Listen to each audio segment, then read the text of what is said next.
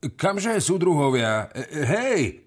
Ale Biela už širokým hlavným schodišťom stúpala na poschode, odkiaľ presvitalo slabé svetlo. Dejev vykročil za komisárkou, no podkol sa o niečo meké a takmer spadol. A opäť sa podkol. A opäť takmer spadol. Tma zvýskla a potom posmešne zapištela. Súdruhovia! V šere nebolo nič vidieť. Dejov zastal, rukami zašmátral pred sebou. Nahmatal zo pár oholených hlav. Súdruhovia! Ozval sa chichot z druhej strany. Kamže, súdruhovia? Do retia späť, ozvalo sa z tretej strany. Budeme tam hneď, budeme tam jesť. Placiek 206. A to už sa šero naplnilo hlasmi, smiešikmi, vzdychmi. Žeďte domov toho pána, kým je otvorená brána. Čo to robí henta pani? Tá nám kričať nezabráni. Čušte! Zvrieskla vrátnička kde si pod schodišťom. Dejev nič nevidel – cez záľahu malých chlapcov usadených na schodoch sa pohmate pustil za bielou. Dlaňami sa dotýkal ostrihaných hlav, členkami čích si pliec a chrbtov. Najviac sa bál, že na niekoho šliapne, no detské telá boli rýchlejšie. Sami uhýbali na bok a uvoľňovali cestu, ako keď sa húv malých rybičiek rozprchne pri pohľade na blížiacu sa veľkú rybu. Čím stúpal vyššie, tým bolo okolo neho viac svetla a tým nepriestupnejšia bola záľaha detí. Po chvíli sa schodište rozvetvovalo a ľavé i pravé rameno prudko stúpalo na poschodie. Tu sa už dali rozoznať oči. Hnedé, žltkasté, čierne, modré, trávové. Zvedavo sa vypliešťali zo všetkých strán. Chlapci boli drobní a všetci rovnako ostrihaní. Jeden tuším nemal jedno ucho, ale Možno sa to Dejevovi iba zazdalo v tme. Poschodie pretínala priestranná chodba. Široké dvere, kedysi jasnobiele a so zlatými monogramami, no teraz ošúpané až na tmavé drevo, viedli do vnútorných priestorov.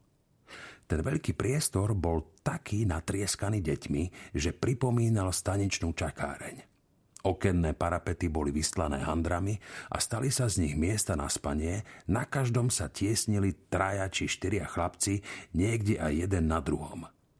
Ležali aj na skrinkách, na kufroch, aj na čím si napchaných vreciach, aj na senom zasypaných a pri sebe stojacích štósoch kníh, čo sa v dlhokánskych radoch tiahli po parkete, dráhe knihy, viazané v koži či v parádnom kartóne, na vidomoči zobrané spisy. Na koho nevyšlo miesto na spanie či na sedenie, ležal na holej dláške. Bola to súvislá vrstva pohybujúcich sa špinavo-bledých údov a vycivených tvárí. Návštevníkov si nik nevšímal. Obyvatelia strediska civeli von oknami, mastili karty, trkotali, drichmali, vyhrízali si vši, či len tak bezmyšlienkovito zízali do stropu.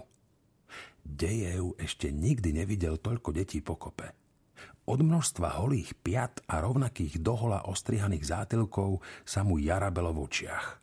Šum hlasov zaplňal uši.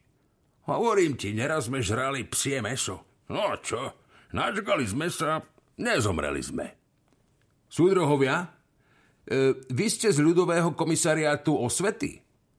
Žena v okuliároch dýchčala po krátkom behu, Dejev zblízka uvidel, že jej riedke vlasy v drdole sú celkom sivé a jej štíhlosť už nie je mladistvá, ale starecká. No bielej ani len na um neprišlo zastať. Rázne kráčala medzi chlapčenskými telami, rozhodenými na podlahe a dívala sa na všetky strany. Volám sa Šapirová, Žena predbehla Dejeva, drobčila pri rýchlo kráčajúcej bielej a usilovala sa nazrieť čudnej návštevníčke do tváre. Šapirová, e, vedúca strediska. Počet detí v stredisku? Drsne sa spýtala Biela, ako by vopred obviňovala vedúcu za akúkoľvek odpoveď. 450. Vedúca si za chôdze zložila okuliare a utrala si ich do pletenej blúzky. Zjavne dúfala, že lepšie uvidí návštevníčku. No popoludní ich pribudne. Čakáme kolónu vozov z Jelabugy. Dejev pocítil na sebe čísi pohľad. Obrátil sa. Cez sklá dvojitých balkónových dverí hľadelo na neho niekoľko sadrových búst. Keďže ich nik nepotreboval, dali ich na balkón. Niektoré mali odbité nosy. Po ich nehybných tvárach stekala dažďová voda. A navyše každý deň prichádzajú sami, aj desiati až 15. Idú a idú, idú a idú. A nielen Tatári, idú sem aj Čuvaši, aj Mordvinci, aj Nemci od Saratova idú. Pred pár dňami prišli aj Kalmici. Dobre, výrastka odmietnem, ale trojročného chlapčeka? Srdce mi nedá nevpustiť ho. To z prílišnej dobroty ste zabili okná plechom? Biela obišla sálu, obrátila sa a rázne vykročila k východu, ako by tu ona bola doma a sprevádzala hostí po budove. Pri ostrom tóne a drsnom správaní svojej spoločníčky Dejev až zaškrípal zubami. To nie je detská komisárka, ale rodmajster. Ale prečo vy takto? Šapirová bielej sotva stačila. Na prízemí a v pivniciach sa nedá bývať vôbec. V zime je na stenách na prst hruba inovať a na jar a na jeseň voda po kolena. Okná nemajú sklá ešte od vojny. Ani kozuby nefungujú. Aj kanalizácia je upchaná. Keby nám pomohla detská komisia... Rozhovor prerušil zvláštny ťahavý zvuk. Doliehal odkiaľ si z hora, spod stropu. Dejev si v prvej chvíli pomyslel, že je to siréna. Nie, bolo to dieťa. Neplakalo, ale doslova vilo. Zúfalo a dlho, len kedy tedy prestalo, aby sa nadýchlo a vzliklo. Ešte aj Biela na ten zvuk zastala a obrátila sa. No vedúca len rezignovane hodila rukou. Ne, nevšímajte si to. E, to je čúvaš Seňa. O chvíľku prestane.